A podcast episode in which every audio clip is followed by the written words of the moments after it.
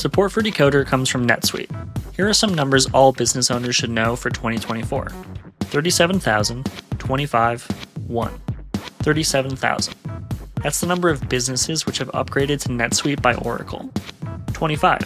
NetSuite turns 25 this year. That's 25 years of helping businesses do more with less. And 1, because your business is one of a kind. So you get a customized solution for all of your KPIs. Right now, download NetSuite's popular KPI checklist designed to give you consistently excellent performance absolutely free at netsuite.com slash decoder. That's netsuite.com slash decoder to get your own KPI checklist. netsuite.com slash decoder. Support for this episode comes from the Current Report. From data privacy to the future of TV, retail media, and beyond, the world of digital marketing is constantly in flux, so how can you keep up? Well, the Current Report is there for you. Each week, marketing leaders on the cutting edge give you the latest insight. If it's creating a buzz, they'll be talking about it.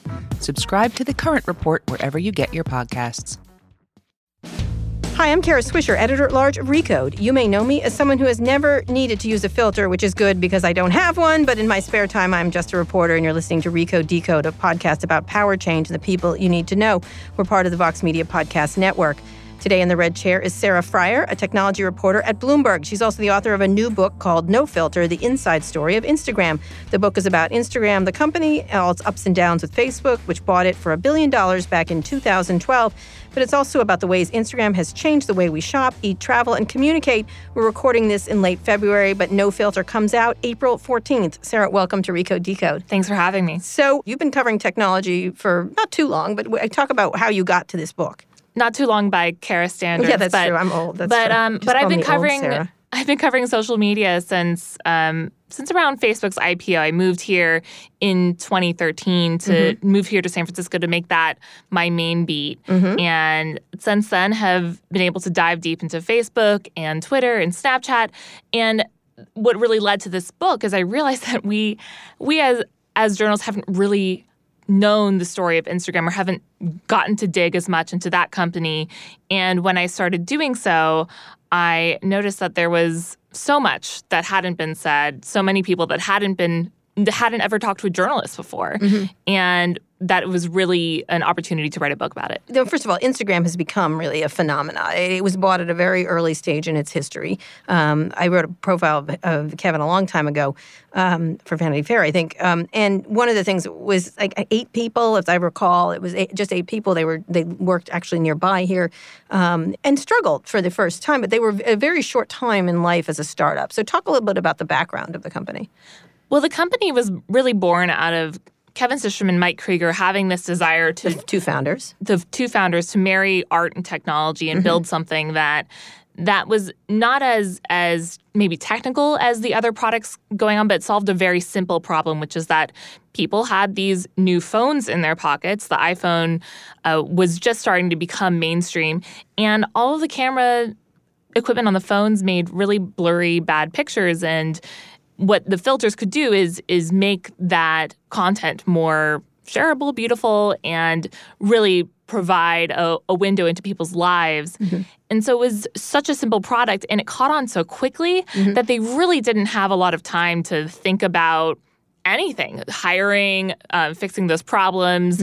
Um, as you said when they got acquired even though they had tens of millions of registered users they didn't actually know how many of them were coming on a daily basis they Right. didn't they weren't building their their business model yet it was a very young company and you know facebook provided an opportunity for them to not have to worry about those things Right, the, the, the details. Now, one of the things people don't realize is they were Mike and um, and Kevin were put together by a venture capital. Right, they they went on kind of entrepreneur dates essentially. Um, Mike was the technical person, and Kevin was the more creative person, who I think was the CEO at the t- at the time that it got bought. But that he had worked at a number of companies. Kevin, I think it was Google. It was a Yeah. Kevin had an opportunity to work at Facebook in the very early days, and Mm-hmm. he turned it down because he wanted to get uh the opportunity to kind of see what it was like to work at a successful company and did google he he worked for odeo which later became twitter Mm-hmm. he really became immersed in in the tech community but didn't really know how to code until mm-hmm. much later.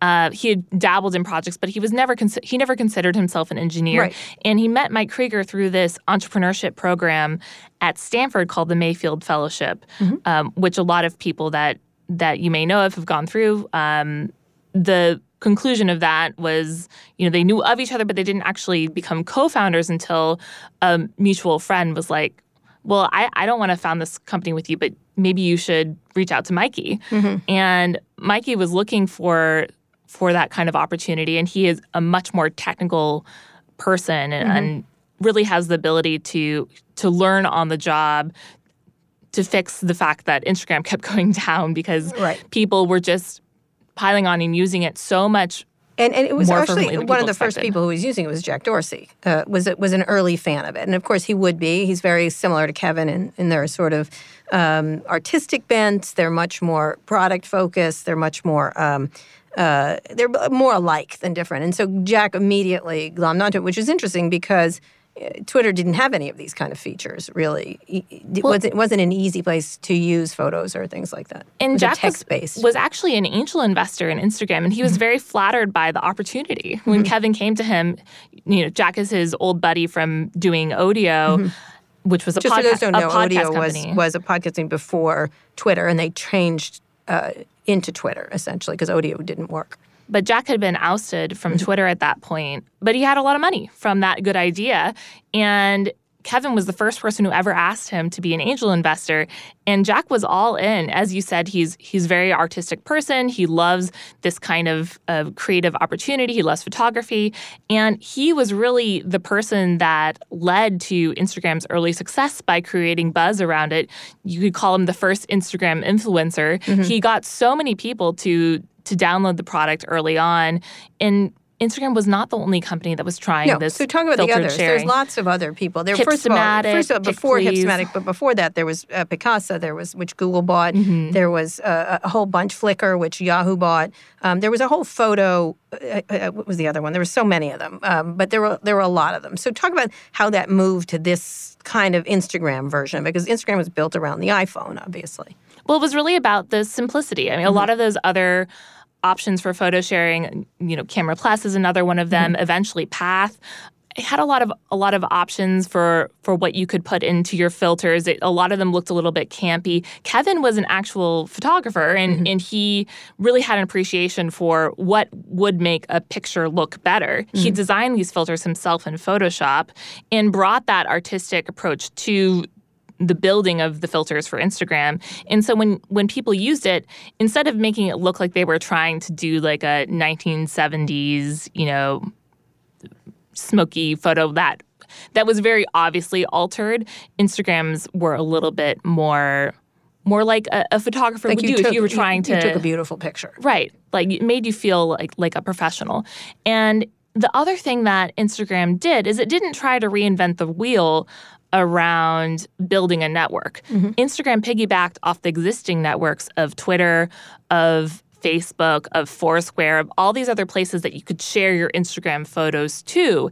And that served as marketing back to Instagram. And so Jack is a great example. He already had millions of followers on Twitter, of course, being the founder.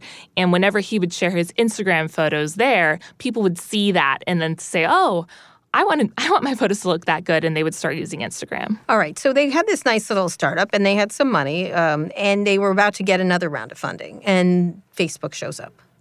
Facebook shows up, and really beats Twitter. So Twitter had been trying. They had. They, they tried multiple times to acquire Instagram and and just couldn't make it work with Well, they were close. They thought they were They close. thought they were close. But right. Kevin was never wooed by that idea because Twitter didn't really know what they wanted to do with Instagram once they got it inside. They mm-hmm. they wanted to own it, but they didn't they didn't really give Kevin the opportunity to maintain independence, to be a founder. They didn't even know really that he wanted that. They offered mm-hmm. him, for example, head of product at Twitter in addition to running Instagram. And that kind of thing didn't appeal as much as what Zuckerberg pitched to Kevin and Mike, which is like, you guys can have your own company within Facebook. I'll respect you as founders. I'll let you have independence. I'll let you have control and I'll let you have your vision. Mm-hmm. And basically, you can envision yourselves being as big as, as Facebook one day, maybe. Mm-hmm.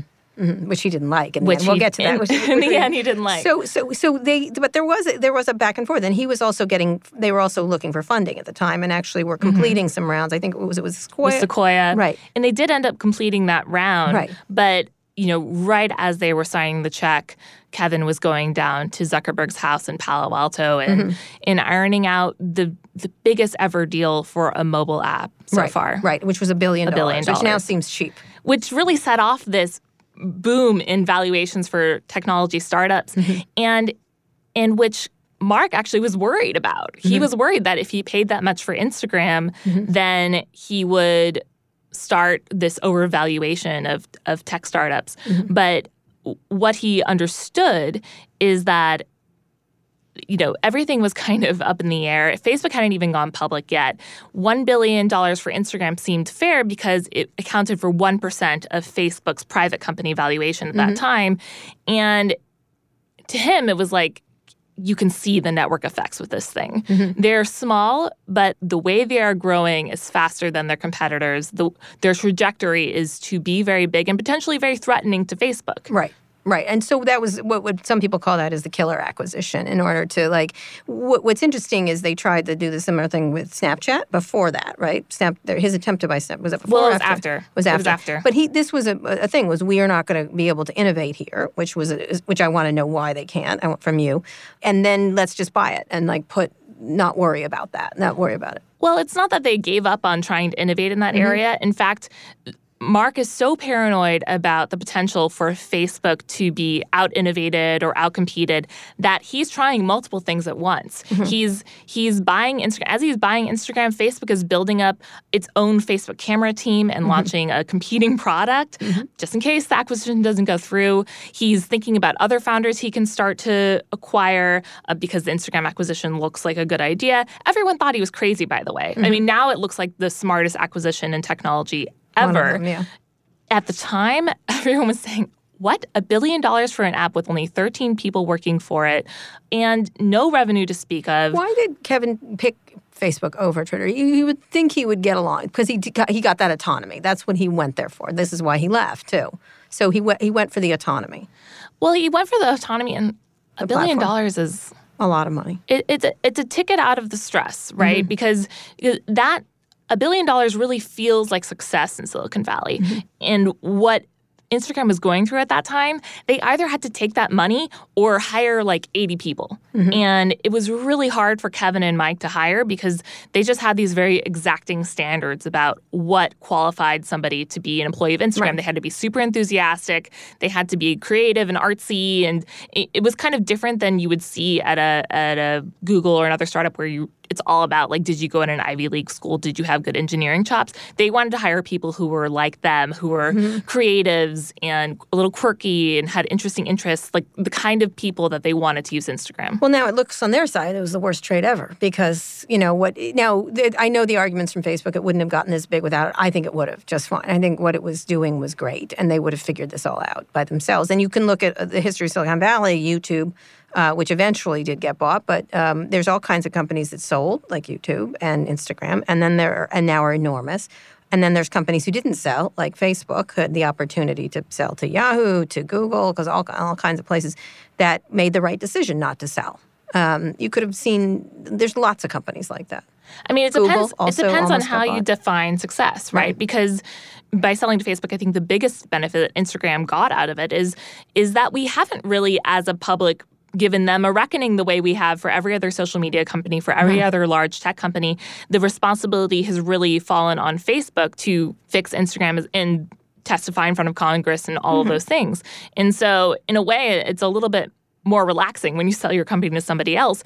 At the same time, the perception of you know the perception that the founders had about how it would work at Facebook versus the reality and this is an issue for everyone who gets acquired it was it was dramatically harder for them to to really get that kind of respect and the independence within Facebook that they wanted Instagram to have and ironically, Kevin wanted to be growth engine for Right. Facebook. Yeah. Well, Kevin wanted to be um, thought of as a, as a visionary, as somebody who was a CEO in his own right. Mm-hmm. And eventually he did get the CEO title at Facebook, which they don't do anymore. Mm-hmm.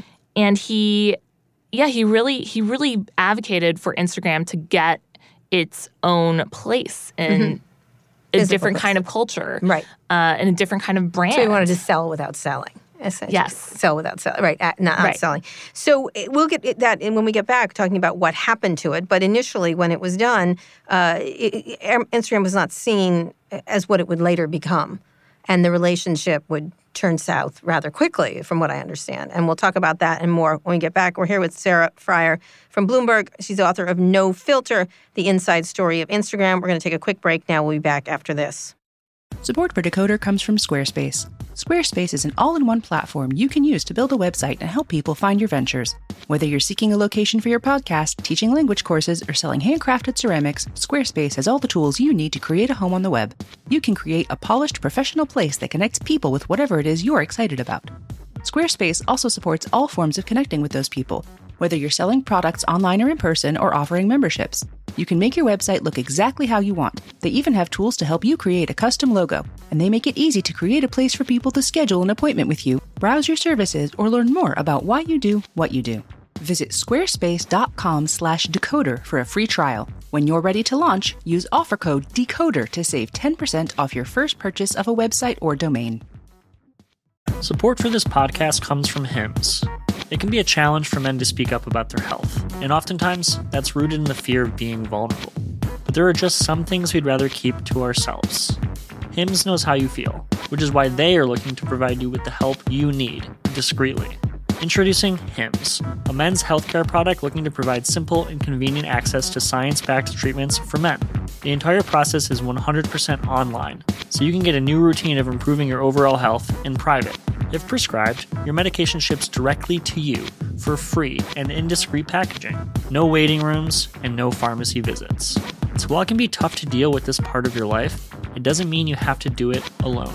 Start your free online visit today at hims.com slash decoder. That's H-I-M-S dot com slash decoder for your personalized treatment options. hims.com slash decoder. Prescriptions require an online consultation with a healthcare provider who will determine if appropriate. Restrictions apply. See hims.com slash verge for details and important safety information. Subscription required. Price varies based on product and subscription plan. We're here with Sarah Frier from Bloomberg because she's author of No Filter, which is about Instagram. So I, I just interviewed Steven Levy about his Inside Facebook uh, story, um, and and one of the arguments I had with him was about access. I thought he had he frittered away his access that he had. How much access did you have to the people there? Then you were saying you talked to people who'd never talked to journalists. the vast majority of the people I talked to for this book Mm-hmm. did not have authorization to talk to me. Okay, good. Um, the, Check. the the company did participate to an extent. Mm-hmm. I got to talk to a couple dozen people who At were, Facebook. who were at Instagram and Facebook, but mostly on the Instagram side. Mm-hmm. And I did not get to talk to Mark for this book. He was not interested. I asked many times. Mm-hmm. Um, he was not interested in talking to me. Um, Sheryl Sandberg was not interested in participating in this book. Mm-hmm. Um, the CTO of Facebook was n- nobody on the executive level on the Facebook side was at all interested in participating. And I- and I think that the tension at the end of this story is is really indicative as to why. Mhm. So uh, start to talk about that. So they get there. They get there and they were like, okay, we're part of this big company. And I know, Kevin, as I remember visiting there, they tried to have like their whiskey area. They tried to be different within that giant Facebook campus. Um, but they tried to differentiate themselves. And eventually, I think they moved to a different uh, area. And was, that was his hope. He used to talk about our own building, our own area. And as it grew, it certainly deserved that because it was it started to become this the fastest growing part of Facebook and sort of competing with the big blue app, which is what they call Facebook internally. Right, So talk just- about how those tensions started. Uh, so they really started the minute Instagram walked into the door at Yeah. Facebook. And you know, it's this tiny team. You're right. They have their whiskey shelf. They have their quirkiness. They invite Facebook employees over for pour over coffee because the free coffee at Facebook is not as high quality as the coffee they, And remember, they Kev- enjoy. Kevin invested in coffee companies here. He was investor in Blue Bottle. You're Mm-hmm. right. But the one of the very first things that happens when Instagram walks into Facebook is Facebook says, "Hold up." Before we let you grow, by the way, it's up to Facebook whether you grow now. Mm-hmm. right.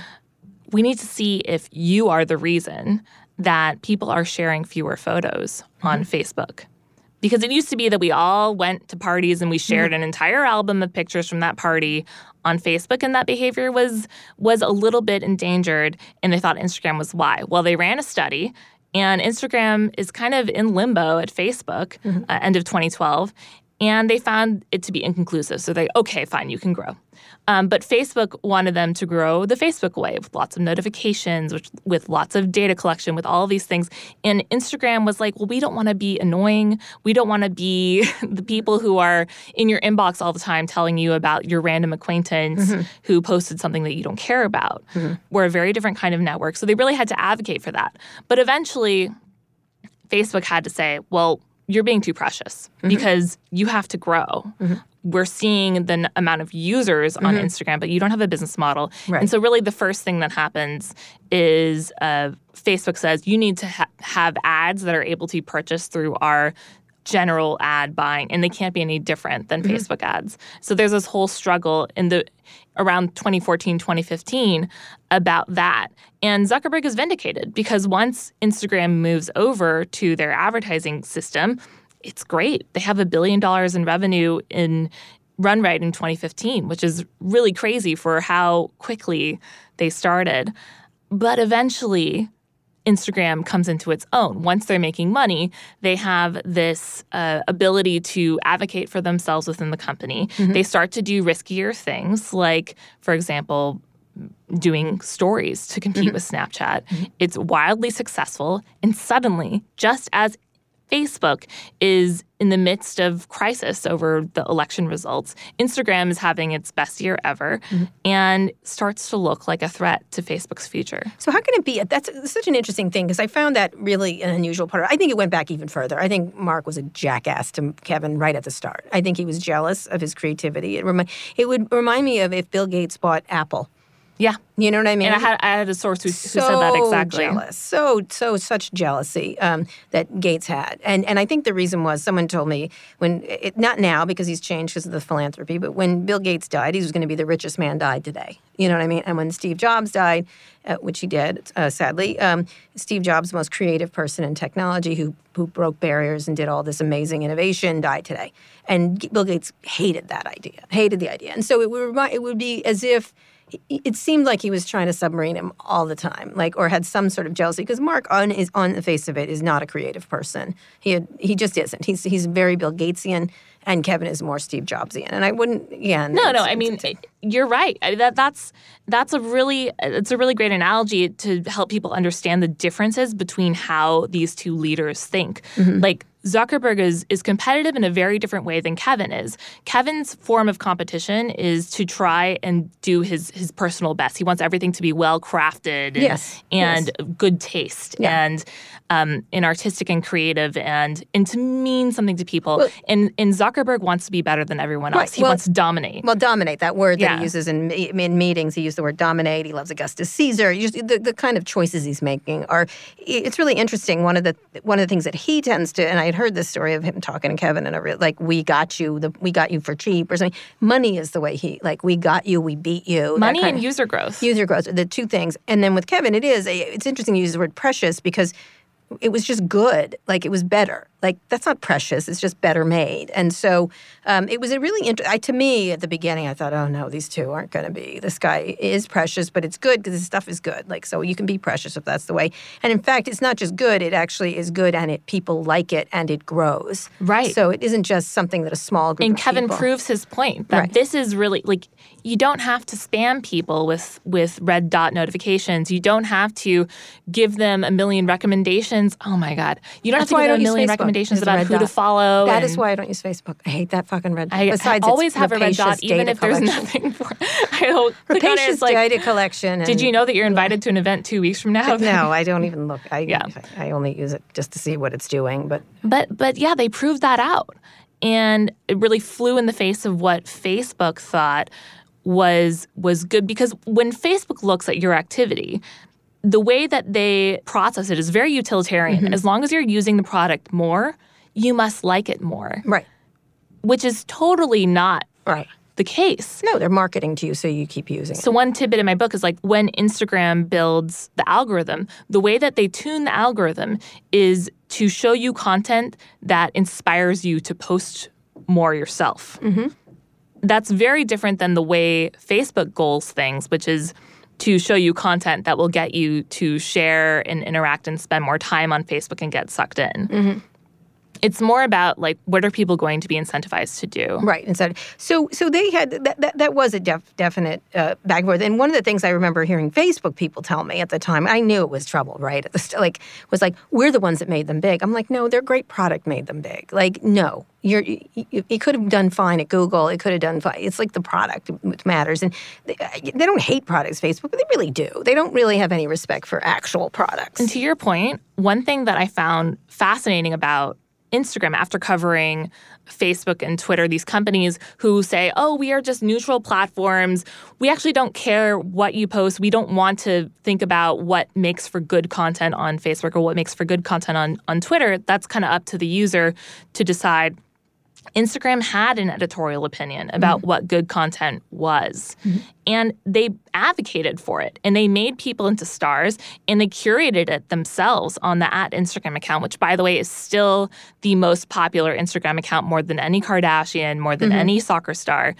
And and that was really it was really training their user base to use the product in a way right. that would be beneficial including for ads, the world. Including ads, including ads. Yeah, my, my, kid is always like those. I bought, he's bought like he keeps buying things off of Instagram, and I, it's the only place he buys things, which I think is interesting because the ads really do appeal to him, which is interesting. And I and I'm always fascinated because he doesn't buy ads anywhere else on the internet, which I found interesting. And I'm sure Facebook is a big part of that, but it's it's a, it's got an Instagram style to it, which is interesting. All right, so the, the, the tensions are happening but things are growing. He's, they stay there a long time. A lot of the founders, most of the founders of companies that Facebook bought have left, right? All of them. Mm-hmm. All of them, right? Oculus, yeah, pretty Oculus, much. Oculus, WhatsApp. WhatsApp, uh, Instagram. Kevin really wanted to stay there. I, that, that was my impression. And Mike, the same thing. Talk about what happened. And then in our next section, we're going to talk about influencers and things like that. But what went wrong here, even though it was growing? Everything is up and to the right, successful, beautiful product you know, they did borrow stories. And Kevin, actually, the reason I like Kevin, he said, yeah, I, I, I did. Right. I, they I were honest about what, yeah. and like, we don't hear like, that no, a lot from no. Facebook. He was like, yeah, it was a great idea. And I made it, he had a yeah. radio and I made a better radio. Like, thank you. Like, that's what Facebook was horrified that they were going to say that. Right, exactly. So what happened to get them to leave? There's this word that Facebook uses called cannibalization, mm-hmm. uh, which basically is if you look at Instagram's usage, is this usage better served on Facebook? The way Facebook thinks about your time is you only have a certain amount of minutes in the day. Mm-hmm. We want to make sure that you spend as many of those minutes on Facebook as possible. Mm-hmm. And if you're spending minutes on Instagram as a reason to not spend minutes on Facebook, mm-hmm. that's a threat to the future of our business. And when they say our business, they mean Facebook, the the core app, which is still monetizing at a higher rate than mm-hmm. Instagram. So they really felt like Facebook was under threat because of Instagram's rise, more so than election interference, more so than any of the content problems. This is really what's running through Zuckerberg's head. End of 2016. So he could make less money on Instagram, and Instagram was more pop.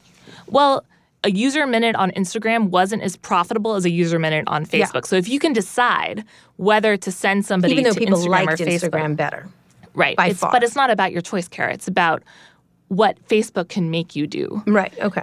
which which is totally flies in the face of what Instagram thinks, which is like we should give people the opportunity to choose what their interests are. Yeah. We shouldn't try to manipulate their behavior in this way. Mm-hmm. And so what happens is they run this big study, Mm-hmm. like is time spent on Instagram cannibalizing Facebook?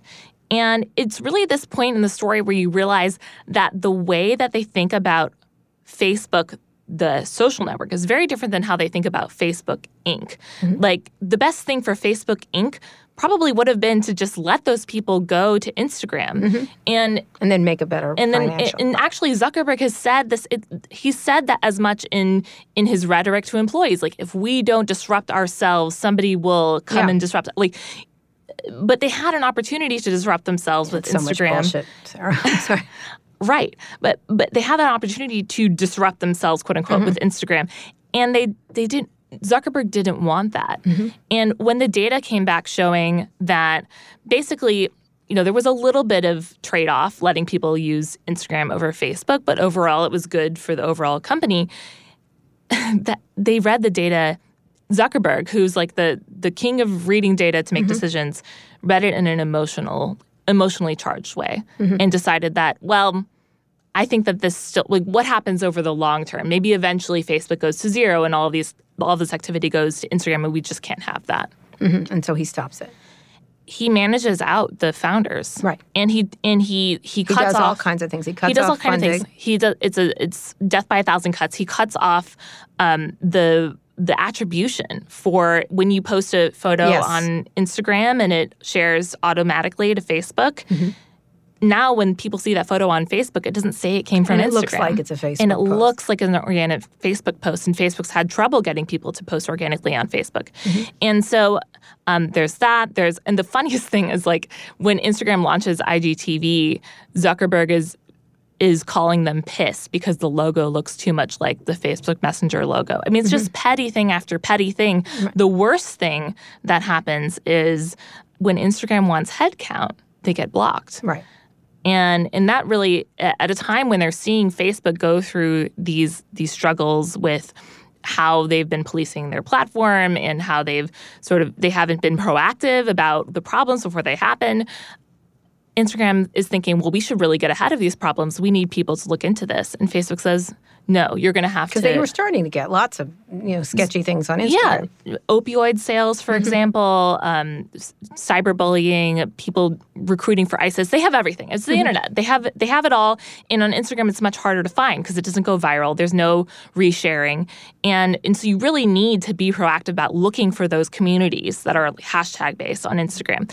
And they wanted to, they wanted to do it, and Facebook specifically Zuckerberg said no, if you want to do this stuff, you have to work with Facebook corporate, Right. with our integrity team. Right. They're always going to be Right. the second priority. So it's a setup for what was to happen. When we get back, we're going to find out what happened. Kevin does end up leaving along with Mike, um, and we're going to talk about why. And then I want to talk about the influencers, the other part of what you were talking about, which was how it's changed the way we uh, do all kinds of things. We're here with Sarah Frier. She's the author of No Filter: The Inside Story of Instagram. Right now, businesses are facing tough choices. Do you cut costs or drive growth? Solve for today or build for tomorrow? Do you satisfy your shareholders or satisfy your customers? The answer is yes. You don't have to choose. With the intelligent platform for digital business from ServiceNow, you can say yes to unifying your existing systems and yes to accelerating growth. Visit servicenow.com to see how we can help you put yes to work. The world works with ServiceNow. Wow, that guy means business. Just an amazing player. No, not him, the sports photographer behind him. Uh, what? He has a business bank account with QuickBooks Money where he earns 5% annual percentage yield, so he's scoring big on and off the field. You might even say he's the MVB. MVB, MVB? the most valuable business. Making your money work harder. That's how you business differently. Intuit QuickBooks. Banking services provided by Green Dot Bank. Member FDIC. Only funds and envelopes earn APY. APY can change at any time. We're here with Sarah Frier. She's a Bloomberg reporter. I've known her for a very long time. She's a very talented reporter, but she's written this book uh, about Instagram. We're going to talk about the impact of influencers and how things have changed. But Kevin leaving, wartime, consigliere, crap, Godfather thing that all weak men uh, go to when they don't know, don't have words to use. They use a Godfather analogy. I, I think it, Just a movie, man. It's just a movie. But it was ahead. a painful year, 2018, because Instagram is is coming into their own. They're reaching this incredible global impact with more than a billion users for the first time, and Facebook is is a little bit resentful, mm-hmm. um, and even and Zuckerberg's even a little bit jealous mm-hmm. of this rise, and they basically tell Instagram, we have this list of all the ways that you are helping we are helping you grow and we have been helping you grow. The mm-hmm. we're letting you advertise on our on our site. We're letting you um, have links back. We're letting you use our friend all these things. And we're going to cut them off. And what's interesting is instagram then has to go into a growth lockdown to figure out how to grow without facebook's help which is pretty crazy with your parent company being Facebook. Right. Why? And then Kevin and Mike realize they are not in a position where they are the boss anymore. Mm-hmm. They, Kevin is not the CEO of Instagram, and, and maybe over the last couple of years he just hasn't been. And mm-hmm. Zuckerberg is the only one in charge.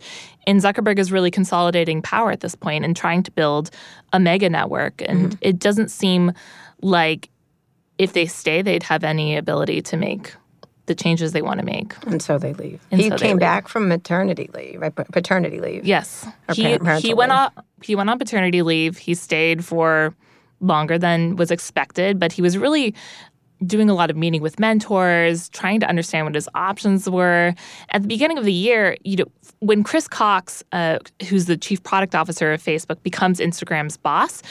At first, uh, the founders are a little concerned because Chris Cox is one of the guys who's on this cannibalization train trying to figure out. But once he becomes Instagram's boss, Instagram's on his team. And he's like, I'm going to do this, is going to be my top priority this year to retain you and Mike. Mm-hmm. And Kevin's like, that's great as long as you can promise us that we will have independence, that if these mm-hmm. things are coming down the pike, that we'll know about them, we'll have a conversation about them. After he goes on paternity leave, he realizes none of those things have mm-hmm. happened and that he's being set up to fail. And so then He gets back. It he like gets day, back right? Was the same day he's back. Everyone in the room is is you know excited to see them. Um, it's been a really stressful time because they've had to figure out how to Mm. grow without Facebook, and they say they're leaving. Yeah. Yeah, it was quite a something. You know, I had had a good coffee with him, and he never said anything. But I left the meeting, and I think I said to someone, "He's leaving." I can tell. He just couldn't.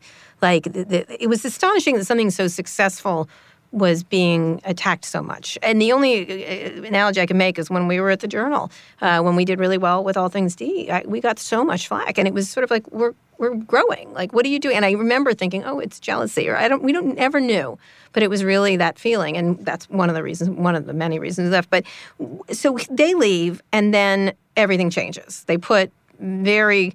I don't mean to insult these Facebook executives, but it's very culty there. They're very Mark centric. They're very like The whole executive team at Instagram now is former Facebook. former Facebook people, but they're also Mark acolytes, really. And Mark could Mark hangs the moon for these people, and I, I find they're often very uh, twitchy around any uh, any criticism or anything like that. But everything Mark says is right, and these are the people that are put in charge. Very competent people, by the way, smart people, but not the same kind of uh, sort of spirited entrepreneurs. And if you want. Look at your Instagram, you're getting a lot more notifications. Mm-hmm. Yep. Mm-hmm. You're getting a lot more recommendations. You're getting a lot more, you know, growth hacking type stuff, and you're getting a lot more ads. right, And so it's it's really growing more in Facebook's image now. is that a good thing? Well, I think it's it's something that people need to understand because when you have seen what's happened to Facebook, then you have to think that something will will come down the line for Instagram as well. Mm-hmm. And the fact that Instagram is becoming more like Facebook, but is Facebook's not even their first or second priority, but you- eventually they get attention to their problems mm-hmm. with maybe less resources. That's not good for society. As, as more of our culture is tied to Instagram, as more of our human behavior is tied to Instagram, as it's really affecting the way the world works, to have it be an afterthought in terms of the, the integrity issues, in terms of um, thinking about its impact on the world. Uh, when you hear these executives talk about these problems, the thing they say the most is like, well, we would love to fix that. We just don't have the resources. Right. Why is it right? that Instagram doesn't have the resources? Facebook's profit margins are huge. Facebook's revenue is huge. Instagram, I just had this scoop, had about 20 billion in 2019 Yeah, revenue. and they have the revenues. They have You know, I use the, expression "they're so poor, all they have is money."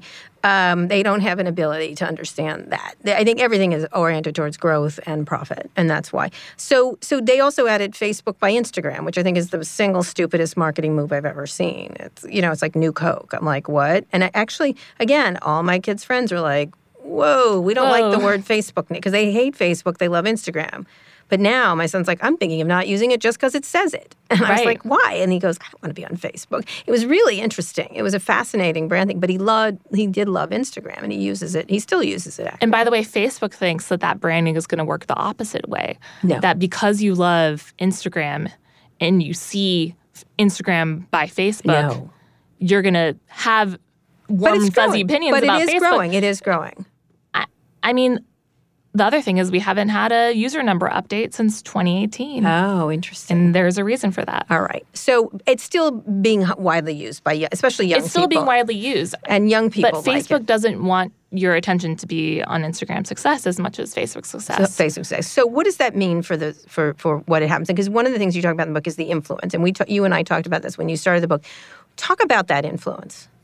So Instagram has really intentionally built up the influence that it has on mm-hmm. society. I talked a little bit earlier about the fact that Instagram runs an account that has more than 300 million followers mm-hmm. that really sets the tone for what people share on Instagram and who becomes famous. And there's some really funny stories that I, I learned. For example, there's this owner of a funny looking dog named Tuna. Mm-hmm. And at one day in 2013, there's this Instagram employee. His name is Dan Toffey. He runs a, a feature called the Weekly Fluff. Mm-hmm. And without this woman's warning, he just posts a picture of her dog on the Instagram Tumblr and on the Instagram account. And immediately the dog goes viral. This woman's life is completely upended. And, and she would say a very positive way. She gets to quit her job and spend all her time traveling around the country doing tour stops for her weird mm-hmm. looking Chihuahua dachshund mix. Yeah. And so Instagram, I- think what we don't realize when we think about Instagram's p- impact on our culture is how directly the company has shaped that impact. Right. And the most interesting character in this part of the story is Charles Porch, mm. who is the head of partnerships at Instagram. And he's just the ultimate behind the scenes guy. He's taking celebrity calls, trying to figure out what they would like changed in the product, mm-hmm. trying to figure out if they're having any issues posting, trying to get the big name celebrities that aren't on Instagram yet to start using it, like, you know, the cast of friends joining in the last few years. All of those people are in constant conversation with the Instagram partnerships team and specifically Porch, who really started this all. And, he, and by the way, he tried to build this at Facebook for years with Randy Zuckerberg before Yeah, Randy. was really yeah, you remember? Yeah. Uh, Randy, who's Mark's older sister, um, who never got a lot of respect for this kind of She did not. for this kind of uh, you know publicity, Celebrity, yeah. kind Yeah. of work. Because when you you're Facebook and you're looking at this, you're thinking, why would we ever talk to one user? That we're all about scale. We want to talk to million. We want to serve millions, tens of millions, hundreds of millions of people at a time with Right. with any product change. Going to directly to Kris Jenner or um, you know Channing Tatum or what, and saying, "Here's how you should be using Instagram." Um, It's a it's a Twitter like model. Twitter. It's a Twitter-like model, exactly. So so one of the things that. Uh, that I find interesting with this idea is we had just had Andrew Ross, Ross Sorkin on, a, on our Pivot show, and he talked about how he thought in, everyone's going to be living within Instagram. It's going to be it for Facebook. That's no one's going to use Facebook, or they will, but it will it will not be the place that the real action happens and where the real advertisers want to be. Um, but it's sort of a utility, the way Mark had originally conceived of, of Facebook uh, versus Instagram, which is a place to be, which is the club, I guess. Um, and he said you could do commerce on it. You'll be doing watching. You'll be doing. Do you see that? I mean, with and, and influencers are going to be there and nowhere else. Well, it really depends on what Facebook does with Instagram's power now. It's their thing to ruin. But what you do see when you look around the world, whether or not you use Instagram, you can see its effect on our world. You go to a restaurant, you see, you have this open kitchen where you can see people cooking. You have the Instagram, the yeah. the better lighting. Um, you have people who are designing food for you to Mm-hmm. be photographed and it almost matters more what it looks like than how it tastes. Mm-hmm. You have people who are planning their weddings around Instagram, their travel around Instagram, and the younger generation uh, which you might know from your from your sons, it is so integrated with how they go about their their lives and how they see them their own relevance. Well, the performative stuff is on The Instagram. performative stuff, It's on yeah. Instagram. They communicate and live their lives on Snapchat. Right, still, the communication they have not been able to kill but Snapchat. The, personal branding is on Instagram, and Yes, everyone performative. Everyone growing up today is so aware of what their personal brand is and how they're curating that. I think it's this is my girlfriend, this is my life, this is my this, and then they absolutely not an ounce of communication is done on it. Mm-hmm. You know what I mean? It's performative, which I think is interesting, which is fine to have two different places to do that. But I've talked to to psychiatrists in mm-hmm. Silicon Valley who say that Stanford students are anxious about having an interesting enough Instagram because Yes. if they don't have an interesting enough Instagram, they're not going to be able to get good dates. They're not going to be able to get into the fraternities they need to get into in order to do the network they need to do Right. in order to get a good job after college. Um, or or I'll you know talk to a young woman in LA Mm-hmm. who's too young to drink. But her Instagram following gets her into all the good clubs. So it's really become more structural Yes. now Yeah. than you might think if you're if you're not immersed in this culture. Right, absolutely. I think the addiction problems, the feelings of the, not just the addictions, but the feelings of the depression. I think it's linked directly. It's the ultimate benchmarking tool. If you're the kind of person who wants to compare yourself to others, your personal Mm-hmm. worth, your relevance to others, it's it's going to let you do that. Oh, I- and and I the problem the problem is first of all, the people who win, some of them cheat their way to the top with Mm-hmm. fakeness and purchase comments and and Facetune and all these tools that they have now and other people are looking at at that success and comparing themselves to it and not Yeah. knowing what goes on behind the scenes. Yeah, interesting. My 14 year old wouldn't post for a long, didn't have any pictures on there because he couldn't find the right one. I thought, what is, just put something up, have fun. But having fun was not part of it. It was really No, interesting. it has to be polished. It has was really be, interesting. I looked terrible. This I was like, you're a very handsome, tall, beautiful man. Like, don't worry about it. Like he's 14, but you know, it, it was really interesting that he wouldn't do it. And I, uh, you know, I have to ask him every time. And now, of course, because I'm a Before Sharon. you post. I'm a Sharon, so I can't be a Sharon. Um, he's giving me lectures about. I just had a baby. No, you're being a Sharon. This is what you can't do. And I was like, okay, fair point. But what, what what's interesting is is that it's not a, none of it's about fun. None of it's about enjoyment, which is. You It's know, about showing other people that yeah, you're which is not good, which I think is ultimately not good, even though it's totally entertaining to look at. Um, so, last question What happens? P- uh, TikTok. Hello, TikTok. Yeah, I mean, TikTok's I- really a great fun product, even if it's run by the Chinese and they're just spying on you. But it's I a- think Facebook is anyway. It's a direct reaction. It's the to- first one. A direct reaction to the amount of pressure there is on Instagram. Mm-hmm. And Instagram tried to solve this pressure by introducing stories, by the Right. way. But stories have also become part of personal branding. And, Right. and even though people are posting more often now than they do in the feed, um, helping increase those user numbers, right? Mm-hmm. TikTok is still a place where people go to be more raw and So, and do you think that's the threat to to it, TikTok, or something like it's the first one where it's actually enjoyable? I just was noticing a lot of celebrities are all on TikTok now. Like J Lo's doing the J Lo challenge for her dance thing, which is delightful on TikTok. I don't see that happening on Instagram as much. What do they do to battle that, if they can?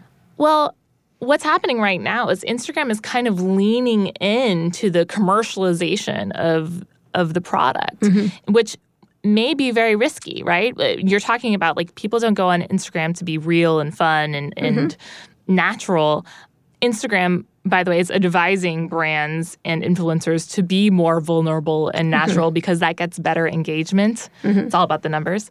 But what we're seeing happen is Instagram is leaning in to that branding aspect of Instagram, and, and brands are becoming people, people are becoming brands. Everyone seems to have a product line linked to their Instagram presence, and it's turning into a mall. And, and That's when a really when. I talk to early Instagram employees, this is like their biggest fear is Right. Mm-hmm. that Instagram will turn into a mall. When I talk to current Instagram employees, they're like, Instagram is the new mall. Like you used to go to the mall and hang out with your friends and and you know, you don't have to buy anything, but you go and you hang out and you see the cool shops and like, you know, sometimes you go to the movies and stuff. Like, what if you could do that on Instagram? oh god. And so that evolution, I think, is like You know the what's nice about you fascinating is you listen to them and go, "Oh, interesting." I'm like, "Oh, fuck you!" Like you're awful, terrible people, and you need to stop immediately. And you know, it's so funny that that's that that's the that's the thing. The old Instagram employees were trying to go for equality of product, fun, experience, and the new ones are just like, "Let's can we sell you something?"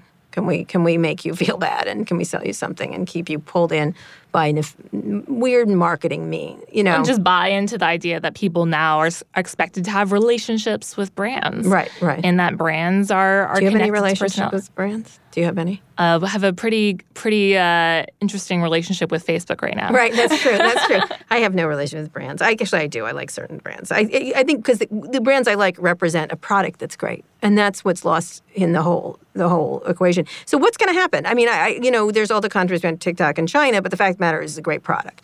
And I think that's why it's successful. It's not successful because China's manipulating it. It's not successful. It's just a real, right now, it's a really good, product. that might change.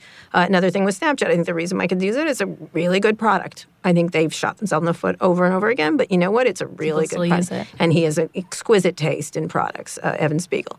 Um, same thing with Kevin. He had exquisite taste in products um, and, and had a good sense of the pulse of what people wanted without punching down uh, at people. So, what is going to happen?